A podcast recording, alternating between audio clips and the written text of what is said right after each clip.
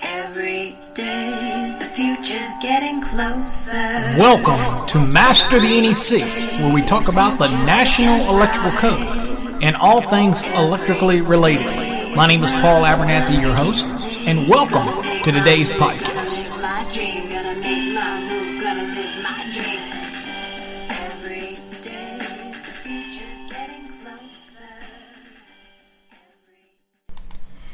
Well, hey everybody, welcome to the podcast. Today's episode, we are going to talk sidewall pressure, pulling tension, and insulation resistance. And we're obviously we're talking about pulling conductors or cables inside of a raceway.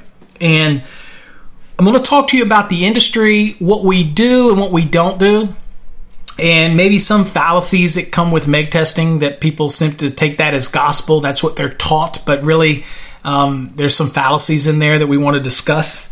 We want to try to keep it to the point.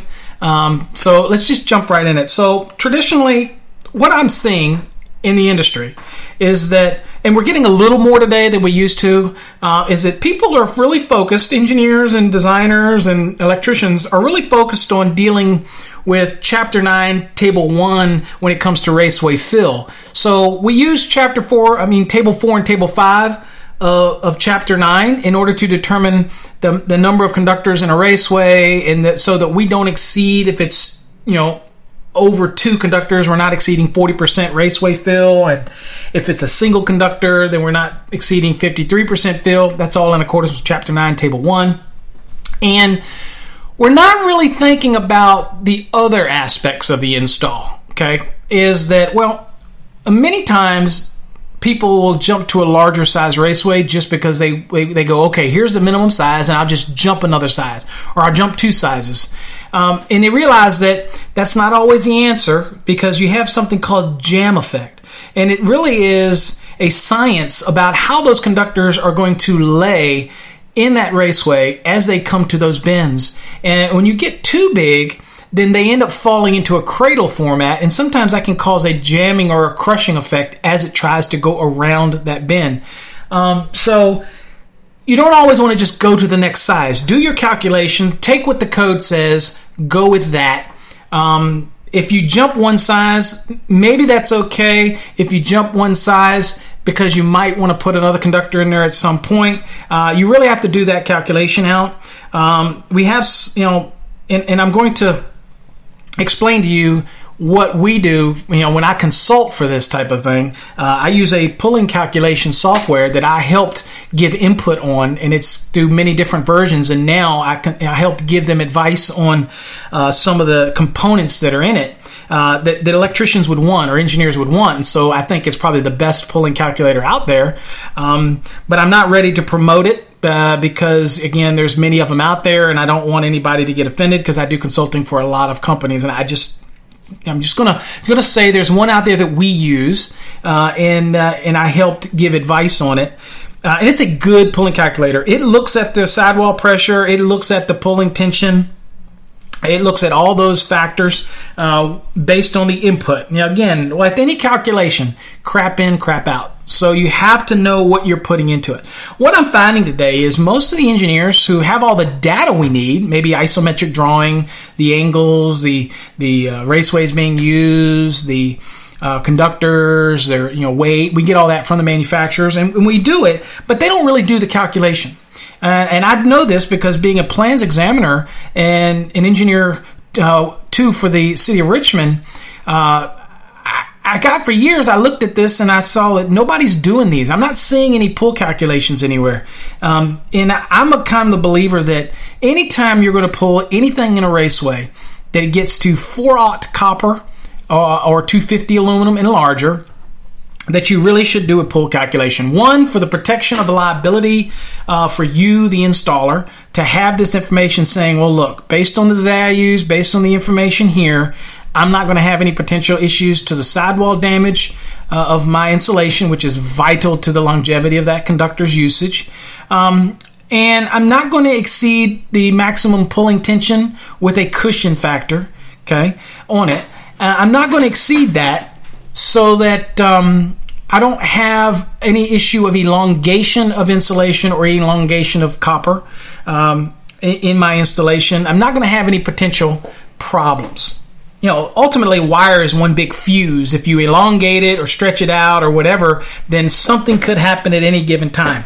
So you want to protect it. Obviously, that's the the the same as the the veins and the vessels in your body.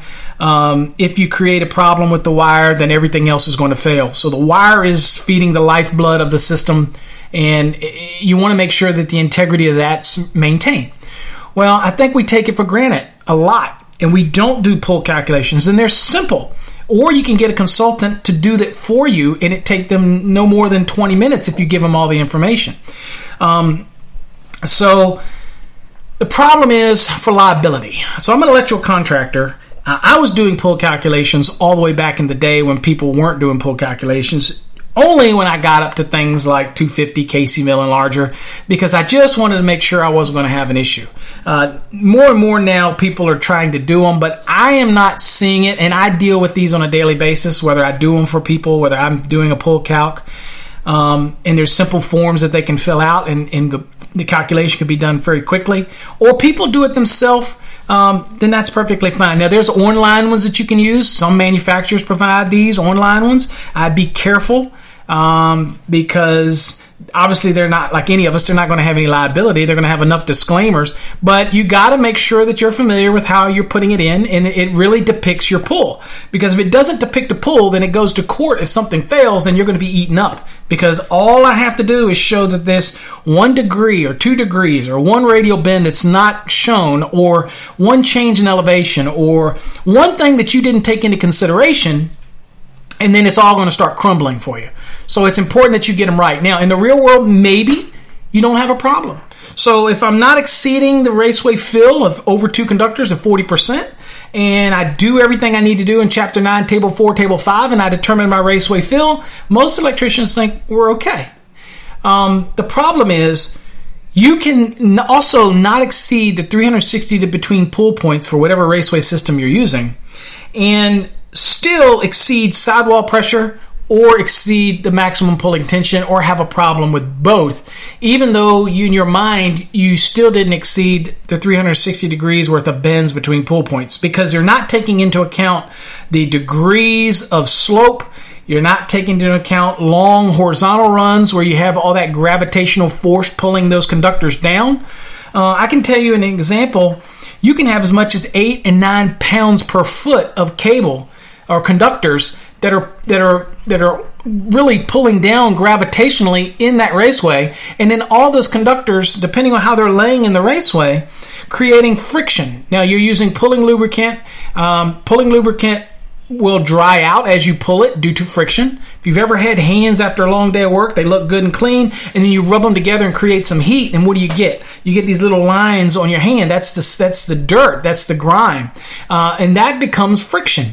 So, same thing can happen in, again, applying too much pulling lubricant can be the same as not applying enough. So you have to understand that. Many of the manufacturers now provide conductors that have lubricant already applied. And in many cases, that might be all you need. Uh, some manufacturers will say you can't add additional pulling lubricant, and some manufacturers will say it's perfectly fine to add additional pulling lubricant where necessary. Um, you really check with your manufacturer and see if it's whatever's okay. I'm a big advocate for pulling lubricant, uh, whether it's already applied or you apply your own. Um, because I think you need anything that's going to help that pull. I'm also a big advocate for using your pull points. Um, there are a lot of people that will ex- not exceed 360 between bends, uh, between pull points, but they're actually not using that pull point. If you're not using that pull point and you're pulling through it, then you can't calculate in that pull point. Now, you might meet the code, which says you can't have more than 360 degrees worth of bends between pull point uh, in that raceway system, but you're not using it.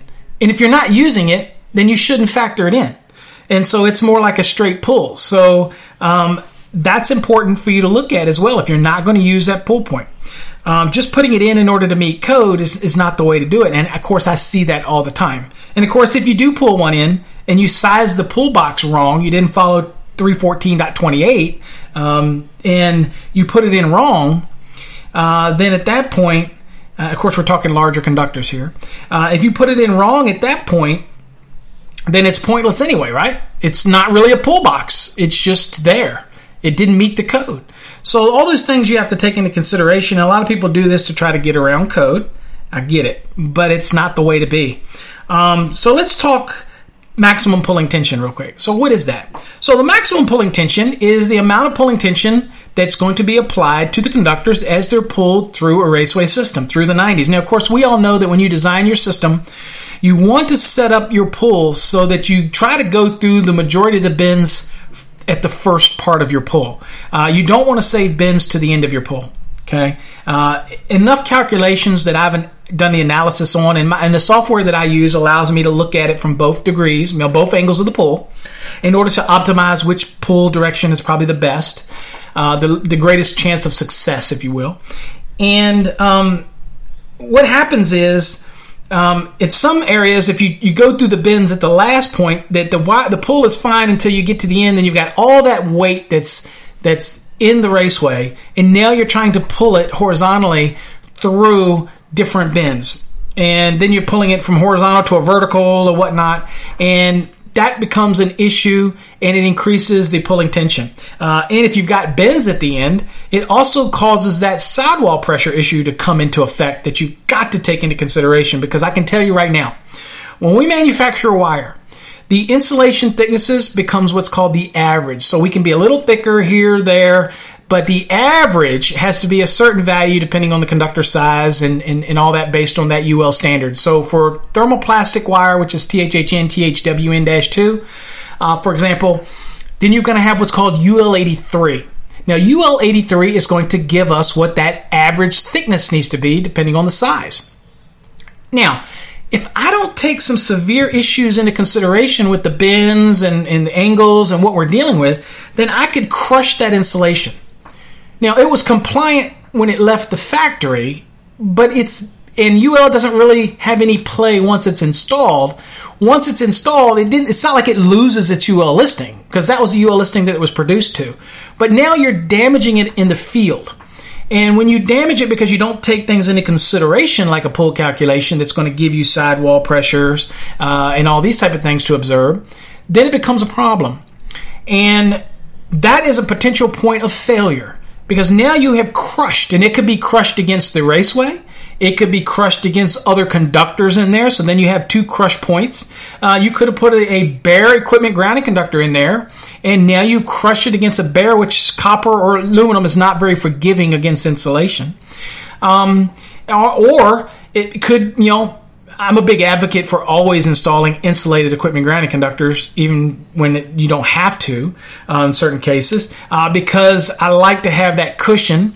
Even though the insulation value on the equipment grounding conductor is irrelevant, um, we're really worried about uh, except in areas obviously in the code where you're required to be insulated equipment grounding conductor like 517.13a and b for healthcare facility applications and other areas of the code that require that in reality I'm trying to reduce the potential damage.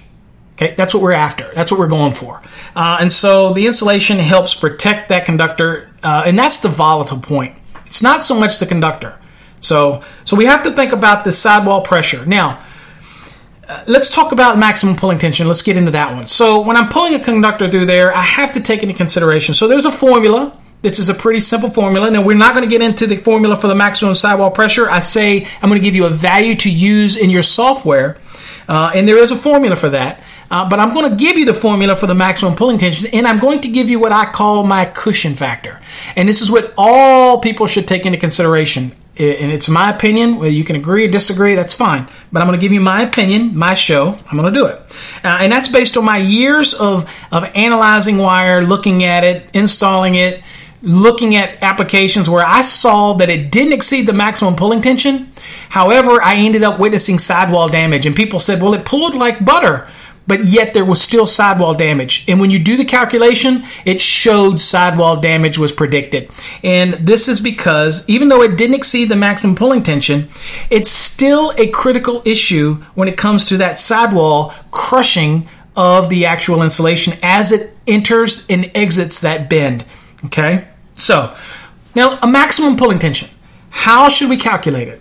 Well, if you're using aluminum, then you want to remember a constant, and that is 0.006. If you're doing copper, you want to remember a constant of 0.008. Okay? And so in our case here, we're going to use copper. So 0.008.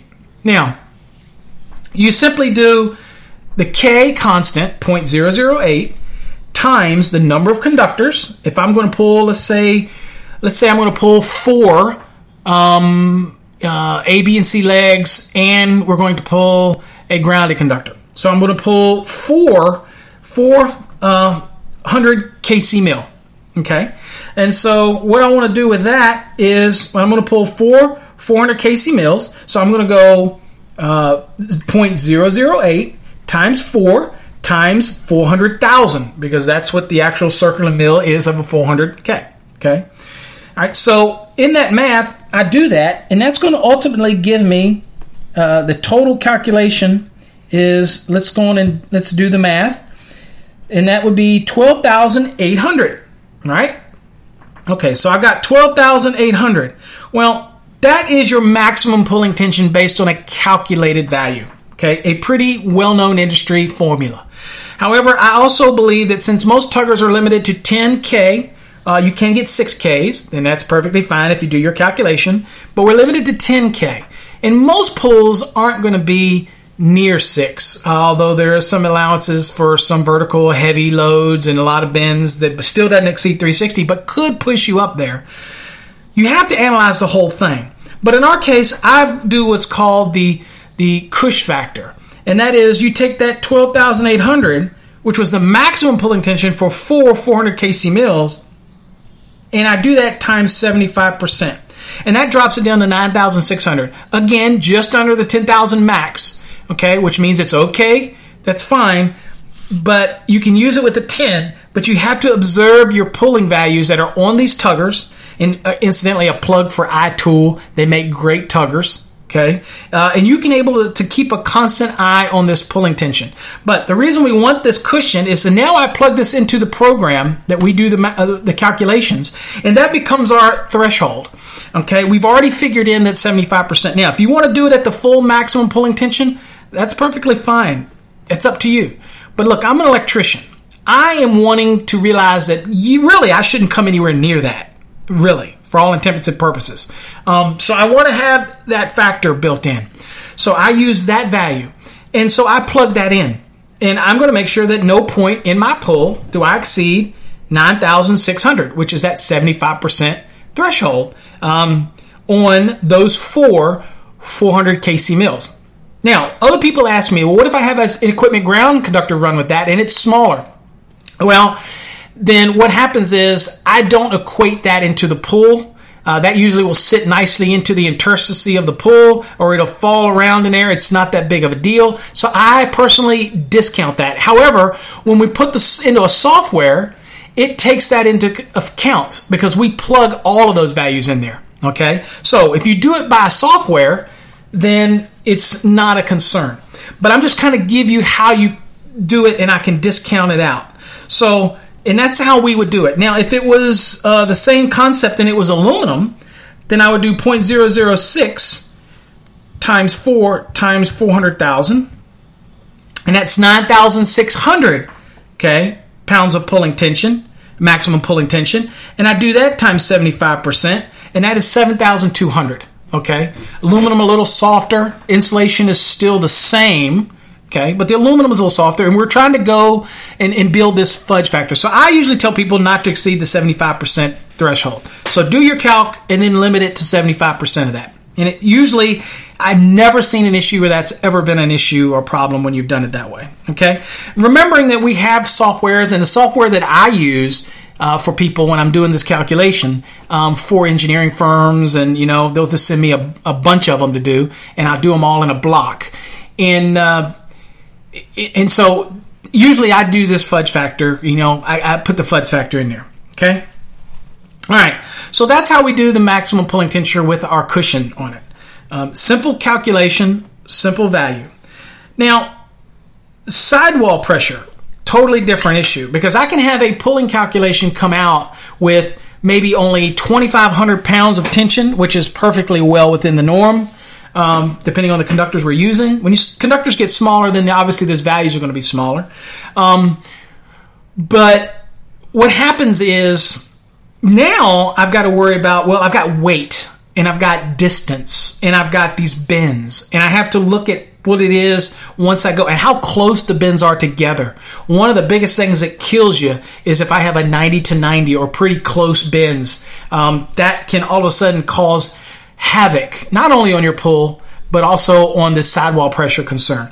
So uh, if I have 30, 30 degree bends that are basically horizontal to a 30 and it almost goes straight into another 30 to get it back maybe you're just trying to change elevation or change um, that can be devastating to a pull. So you need to analyze it. So in your mind you might look at it and say wow everything looks horizontal. It's not so bad.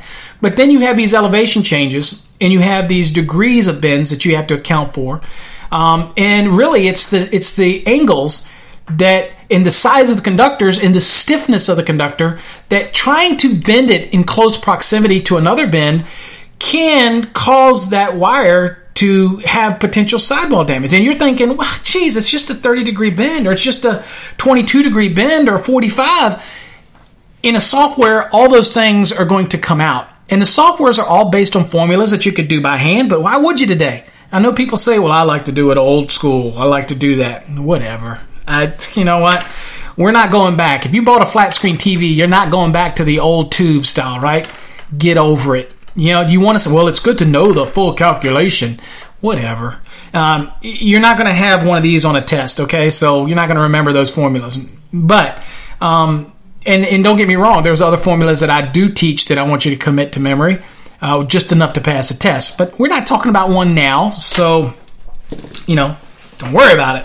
All right, so if you need to do so everybody should do pull calculations when you're dealing with something that would be four aught and larger for copper or uh, 250 aluminum larger uh, of aluminum. You should always do a pull calculation. It's not just about whether or not you're exceeding the raceway fill. That is important but you're also concerned about the bends, how close the bends are to each other, um, the the angles, the you know, and all this stuff. People people do bit uh, pull calculations all the time, and they really don't take into. I've seen tons of them, guys, on calculations that are sent to me on failed installations that the people who did them didn't take into account angles. They didn't take into account that yes, there's a 30 to 30 bend offset, but did you realize that you have to account for the fact that in the software you have to put in there that the conductors are now traveling even if it's for a short distance at an angle of 30 degrees? I see it all the time and i go that makes a difference. And when i redo the pull calculation then it shows an issue and i go well see you, you got to take so it's not it's easy to do but you really have to have somebody who's skilled at looking at on the site and doing it and so I hate to be called in after the fact and have to prove somebody wrong and, and have to tell them that there's problem. And it's not that I'm a know-it-all. Dude, you can do it. Anybody can do it. You just have to look at the install and say, well, and the easiest way to do it is I simply, in many cases, uh, will have, um, there's an app on my phone that I'm able to hold up to it and push dots at certain percentages, and it will actually tell me the bend. It will actually tell me the angles. Uh, you can also do this if you can get to the raceways. You can actually measure it, and you can get them if you had to analyze it. Usually, you can just look at the the whatever the elbow is they put in, or offset, or or anything like that. But if they bend them in the field, you don't know what angles they've been at. So I have apps that I use for that type of stuff and tools to do that. Um, if I get called in after the fact, I don't want to be called in after the fact. I want you to do it right the first time. Uh, if look, at the end of the day, I care about the electrician.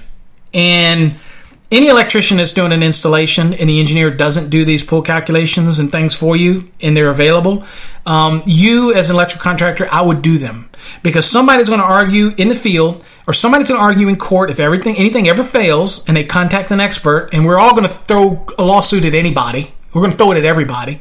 Um, and you look at it and you're going to go, no, they didn't account for that 45, or no, they didn't account for that angle, that degree, and that makes a difference. And when you're in court, you're going to have people arguing that it makes a difference, and you're going to have people that argue that it makes no difference. And the one that says it makes a difference. And if I can show you on a printout that it makes a difference, you're going to lose. And so protect yourself. Always do it. If you're an electrical contractor and you're small, medium size, and you're, you're getting into this, contact us. I'll do the pull calculation for you. Okay? I I don't want you to fall into that trap of a lawsuit. Okay? We'll do them very inexpensive, very cheap, and and you can keep it printed out, keep it in your file. Uh, again, it's only going to be as good as the data. So we have a form that you have to fill out, and you know, and you have to fill it out because it's no different if you know we're not doing engineering design, we're doing consulting confirmation of the pull, and that's what we're doing. Okay, um, but again, you can do it yourself. Just make sure you be leery of the online systems or the online programs. Be very leery of those because sometimes they don't have all the factors that can be added. Um, the independent softwares are the best way to go. Okay, trust me. Uh, and again, uh, I worked with a company to help add suggestions to the product as it went through different versions. So there is things that are always left out, even by the big manufacturers of the product. Okay. Um, so, so that's your sidewall, and so I mean, so let's talk about sidewall a little bit. So, what are the values you want to use in your sidewall? Maximum sidewall pressure. Well, typically, when you're dealing in conductors that are eight gauge and smaller, then we don't want to exceed more than about 300 to 500, depending on whether it's THHN versus XHHW. Um, you don't want to exceed more than 500 pounds per radial foot of sidewall pressure. And then we say radial foot of bend. For example, if it's a, if I told you that it was, uh, say, uh, uh, a 12 gauge, all right, um, then I would say you had a bunch of 12 gauges in there, whatnot, and I would say, okay, so the the the, rate, the, the values that you would use would be, let's say, uh, you every manufacturer is a little different. Uh, if you want to use a boilerplate for everything, you know, then I would probably say use 600 pounds per radial foot. Okay, it's if you had a boilerplate uh, for that. Um, but when you're dealing in things that are smaller, then I tend to move down and say you should fall into you know, maybe the 300 pounds per radial foot uh, when you're dealing with things that are 8 gauge and smaller. Okay, just for because the insulation is much thinner. Um, but most of the time, if I'm asked, uh, there's occasions where we will have a thousand pounds per radial foot, depending on the size of the conductors, the number of them, uh, maybe even how they're maybe plexed prior to installation, uh, and some of those things. And, and we will consult with you on what, what we say you should use. Um, but reality is, if I had to give you a boilerplate, then I would probably say uh, that as long as I stayed eight and smaller, stay to about 600 pounds per radial foot. Uh, if you're using MC cable, uh, then I would say stick to 300 pounds per radial foot if you're putting MC or AC in a raceway. Um, uh, if you're dealing with things that are over eight, then you could probably go up to a thousand pounds per radial foot. But again, it, that would be my recommendation for crosslink polyethylene, uh, XHHW. If you were dealing with THHN, then uh, you know case by case basis, then I would stay more along the 600 pounds per radial foot uh, for a thermoplastic as a general baseline. Again, if you have questions, we can consult. Tell me the type of wire you're using and what you're doing, how many conductors, and that type of thing. And I will look at the insulation thicknesses and and we can give you adjusted values, and that's what we do when we consult for that. Um, but I'm just showing you averages that the manufacturers would say. Um, there are some manufacturers that say, look, if you use 600 volt uh, or uh, up to 2400 volt non-shielded power conductors or cables, then you can go up to a thousand pounds per of sidewall pressure per radial foot of bend. Okay, um, each manufacturer is different, so just consult with the manufacturer on what they recommend because it's their wire. Um, so I'm just giving you some rule of thumbs. But let's just do a value. Let's say I'm pulling conductor do it. I want to be ultra conservative, and I'm going to do uh, 600 pounds. All right, so I would do 600 pounds. Uh, let's say it's a two foot bend. Okay, the radial is two foot. Most of them aren't going to be. Most of them, you know, probably going to be 18 inches or whatnot. But let's do two feet because it makes it simple math. So 600 uh, of times uh, the uh, number of feet in radial bend, which is two. So it's 600 times two, so that's 1200. So the amount that's coming out of that bend should not exceed 1200 pounds. Okay, so that was 600 times 2 because it was a 2 foot radial bend. Okay, and that's the inner radius. Okay, not the overall length of the actual elbow. Okay, um, and this course is the same thing, whether it's an elbow, 45, a 22, 30, whatever the bend is, uh, you can determine what the radius point of it is. And of course, I have uh, documents from the different manufacturers of EMT, PVC, all the different ones in order to be able to look at their standard bends. Uh, but when you don't have a standard bend, um, then we would use the whatever the degrees that the, they did in the field and equate it to a factory bend and use those values. Okay, and it's got a good, good reliable results from that. And so in this case, you're not to exceed 12. So in a software, we're going to put a value that you're not to exceed per foot. Okay, and then the software is going to calculate it out. All right. Okay. Um, so that is your. You really just we don't want to do the formula for that. That's just a value that we input into the software in order to be able to do that. Um, so that is your maximum sidewall put for now. Again, the issue is that you're crushing it. You're crushing that insulation, and you're not violating the UL listing because that's what it needed to be produced. You're crushing it, you're damaging it in the field.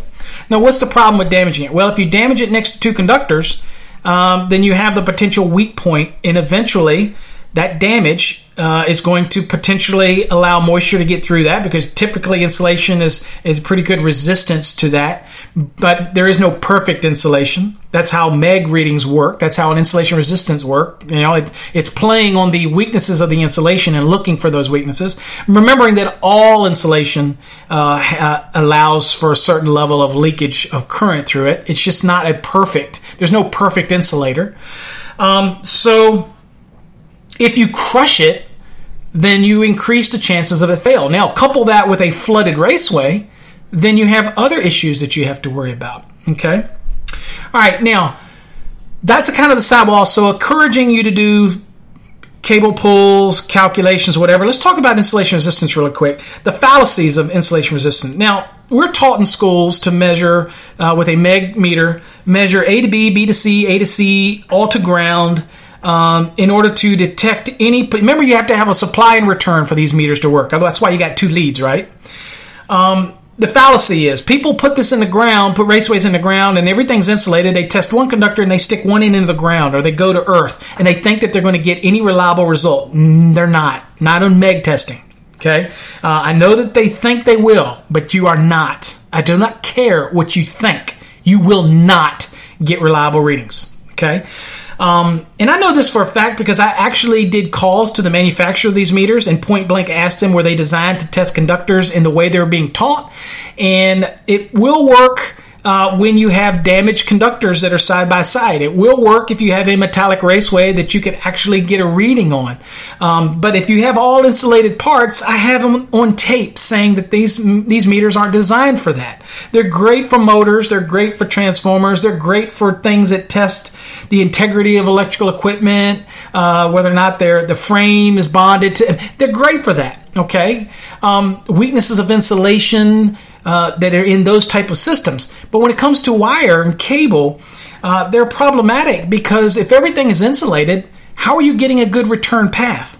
Okay, it's the, it's not just going to flow on the insulator. It's not. It's supposed to be an insulator, right? So you're not going to get a return. So if I have two conductors, let's say I'm measuring A to B, if there's no damage to A to B, and you're testing the insulation resistance, then if there's damage to A, the chances of you getting any reliable readings back on B to, to complete that reading is pointless. Because I'm putting voltage in, and usually it's anywhere between 500 volts to 1,000 volts for a MEG test. I'm trying to get a reading back, and I'm trying to measure those levels of current leakage in order to have it equate to a value. Uh, and it's just nearly impossible to get any reliable readings, although that's what we're taught all the time to do that. Uh, I have some little trick processes that I use, uh, and again, I consult with people on how to do this. But I can tell you right now that you're never going to get zero. You're never going to get infinities. You're, you're never going to get any of those. You're going to get meg readings that are going to appear things to be okay, uh, and they're not reliable readings. Uh, but in any case, here's your trigger.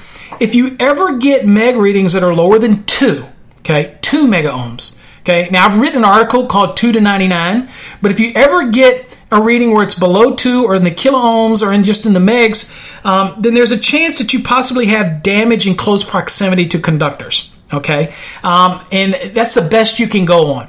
Uh, but if I get something that's in the two mega ohms or higher, that doesn't necessarily mean that that's bad insulation. Okay, it could be humidity, it could be other contaminating factors, um, it could be length of run, which expose more porosity to the insulation. You have to take all these things into consideration. Now, there are experts out there who say that no, you can test A to B, and if you get low meg readings, and I, I actually witnessed a couple experts doing tests, and uh, they did the tests, in my opinion, incorrect. And based on the manufacturer's recommendations in their literature, they did it incorrect. Um, and if you look at most of the manufacturer's literature, you're going to see that most of them deal with a test that has a metallic raceway or it's on medium voltage that has a, a inner core and an outside braided control okay? A grounded point or a ground shield grounding shield that they can utilize okay? Um, and that measures in, in the but when we're talking about insulated building wire it is nearly impossible okay? Um, but i'm not gonna i'm just gonna leave it at that uh, there are tips that I do teach people about how to test wires when you get low readings in order to determine whether or not there's potential damage, whether it's forklift damage or whatnot. Uh, obviously, it's I'm not going to get into that here. Um, that's what we do for consulting. Um, but at the end of the day, don't always believe what your meg readings are because if you I contacted these guys and I recorded the conversation while I was in a one party state, so illegally only I needed to know what was being recorded. And I asked these questions and I recorded it. And I have that. And this leading manufacturers of some of these these uh, meters, and they were never really designed to do this. Can you do it? Yes. Medium voltage, perfect example. Shielded products, perfect. Now, let me give you another example of a shielded product or a cable that would be hard pressed to do anything. MC cable. MC cable has a polymeric wrap between the conductors and the armor. It's a binder material. I have done extensive tests, and you cannot get readings from the insulated conductor to the armor unless there's a breach or damage to the armor that penetrates the actual um, polymeric material in close proximity to the conductor that's damaged. Or you have enough damaged inner binder that you can get that potential porous leakage from the conductor based on the voltage that we apply to it and get a return path on the armor. Okay, but armor itself being the way that it is, um, then there is also a high level of resistance that's in that armor. That's why we have things like smart grounds or MCAPs or thing because you know MC cable you can't use the armor as an effective ground fault current path unless you get one of those specialty type products. AC cable different story. You can use the armor in UL4. The armor can be used as an equipment grounding conductor under 250.118. It's clearly written that you could then you might have the ability to do that. The problem is most of those products have an inter wrap or binder that makes it hard to get any kind of readings on it. And we've done this in tests. So, in a perfect world, I have a metal raceway with individual conductors pulled in it, rigid, intermediate, uh, EMT, things like that, which I can actually use the armor as a potential return path. In another perfect world, if it's underground, then it's flooded, so that help bridges that return path over to the armor. Okay, uh, but if it's a PVC raceway that's flooded, then it's pretty hard for you to get any return readings. Okay, um, so I tell people don't always believe what your megger tells you. Uh, always consult the manufacturer of the wire and cable with whatever readings you get so you can get guidance from them.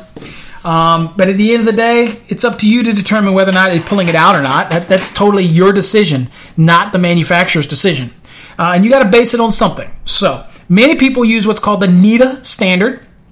And the NETA standard says for new installations that what's considered acceptable is any readings that are 100 mega ohms or higher. Um, and that's fine for a new installation um, to do that. I don't have a we don't have no I don't have a problem with that either. But I can tell you, you can still have damage to conductors, and you're still going to get a reading that's going to be higher than 100 megohms. Now, if you get readings that are lower than that, let's say two to 99, again, it doesn't mean the insulation's bad. It literally doesn't. But we but the NETA had to create a standard somewhere for an acceptance test. Um, but I rarely see that. So I encourage people test your wire before you install it. Um, if it's you know just test it at the moment that it's installed.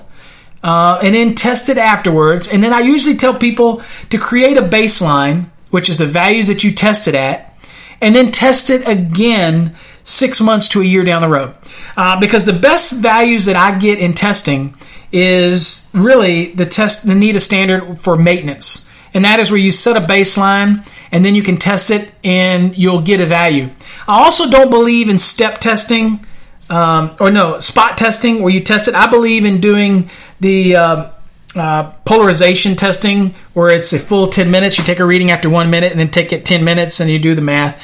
That, that's a concept that I'm a bigger believer in. It does take longer time. A step gives you a um, a point. A spot testing does give you a good instant value, uh, and that's what most people use. Uh, but if you really have a concern with the product and you do a step test and it's low, you immediately immediately should use one of the other methods of testing. In other words, the uh, polarity testing. Uh, oh, excuse me, a a a um, a ten to one type testing, a polarization test, uh, in order to collaborate with or confirm your spot test. That's my recommendations for that. Okay, so you don't just stop if your spot looks low and go, "Oh God, I got it at 50 mega ohms." You got to pull it out. No, don't do that.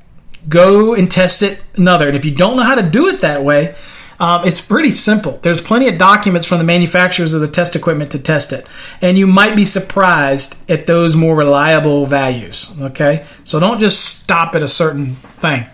Um, but can the insulation sidewall pressure damage contribute to problems in a MEG test? Absolutely.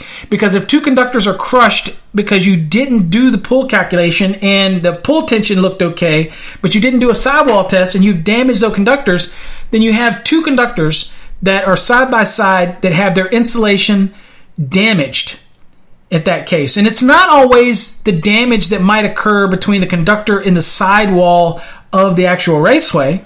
It can be the conductors that are pulled around. It could be the damaged sidewall of the conductor to conductor. And that's the things we have to, to worry about. So, ending this up, guys, I want to tell you always do a sidewall, well, I should just say, always do a pull calculation on anything 4 aught and larger for copper or 250 and larger for aluminum. And always do those calculations. It only takes a few minutes to do it. It's not that complicated. Obviously, you know your run because you bought them out of Raceway. You know what you're installing. The engineers should supply you that if you're following it based on the drawings. Uh, and you can walk it. You can walk it. I've done it. I just came back from a job where I actually walked the job site and could see and, and take note of all of the bends, uh, all the angles, and, and, and noted it didn't take that. It didn't take that much. And unfortunately, it had to be in an after effect but it you know when something went wrong. But at the end of the day, um, it's not difficult to do it, and electricians should be doing this, keeping it in the, in the file for that job, uh, so that they can uh, have it in case something comes up down the road. It definitely should. Okay, so anyway, kind of just a topic on pulling tension, sidewall pressure, and insulation resistance. Um, should you still test insulation resistance at A to B, B to C, A to, A to C, and, and to ground? Absolutely, because you're looking for immediate damage between two conductors. Okay, uh, but just be aware of your readings and don't take them as gospel reach out to the wire and cable manufacturers when you get a certain reading before you just start ripping stuff out because you might be surprised at some of the advice and tips that they'll be given uh, that they will give to you for further testing okay uh, they are the experts on their wire so they're going to know these things all right so um, at the end of the day if you need pull calculations done um, commercial warning there you go those that don't like it, I gave you a commercial warning. Um, we obviously can do maximum pulling tension, sidewall pressure calcs, full pull calculations. You'll get a printout, or we'll show you what it is from segment to segment. Uh, we'll make recommendations on which way is the best way to make the pull. Um, all these type of things uh, can be done through our company. Again, you know, just call Electro Code Academy Incorporated or send us an email. We're more than happy to do that for you. Uh, we'll send you the form uh, in order to do that. Uh, it's inexpensive, doesn't cost a lot to do that, and uh, you have that peace of mind. Okay, um, so do most people do that on stuff that's smaller? Most they don't. If you, in my experience, if you follow the raceway field rules, then you're okay for the stuff that's under four aught, you know, three aught or less. Um, unless you start getting to issues where you're going to exceed the bending and the jurisdiction allows you to do that for whatever weird reason, then I would always do a pull calculation. Always. Just for your liability. And of course, I would also get in writing that the jurisdiction allowed you to exceed it, just just to protect yourself. Okay. But anyway, that's our podcast for the day. Hope you got something out of it. Uh, again, there's a need for pull calculations. You got to do them. Don't take them for granted. I don't want to see you in court. I just don't. Okay. Call me overly cautious, whatever. But that is the deal. All right, guys. Till next time. Stay safe. God bless.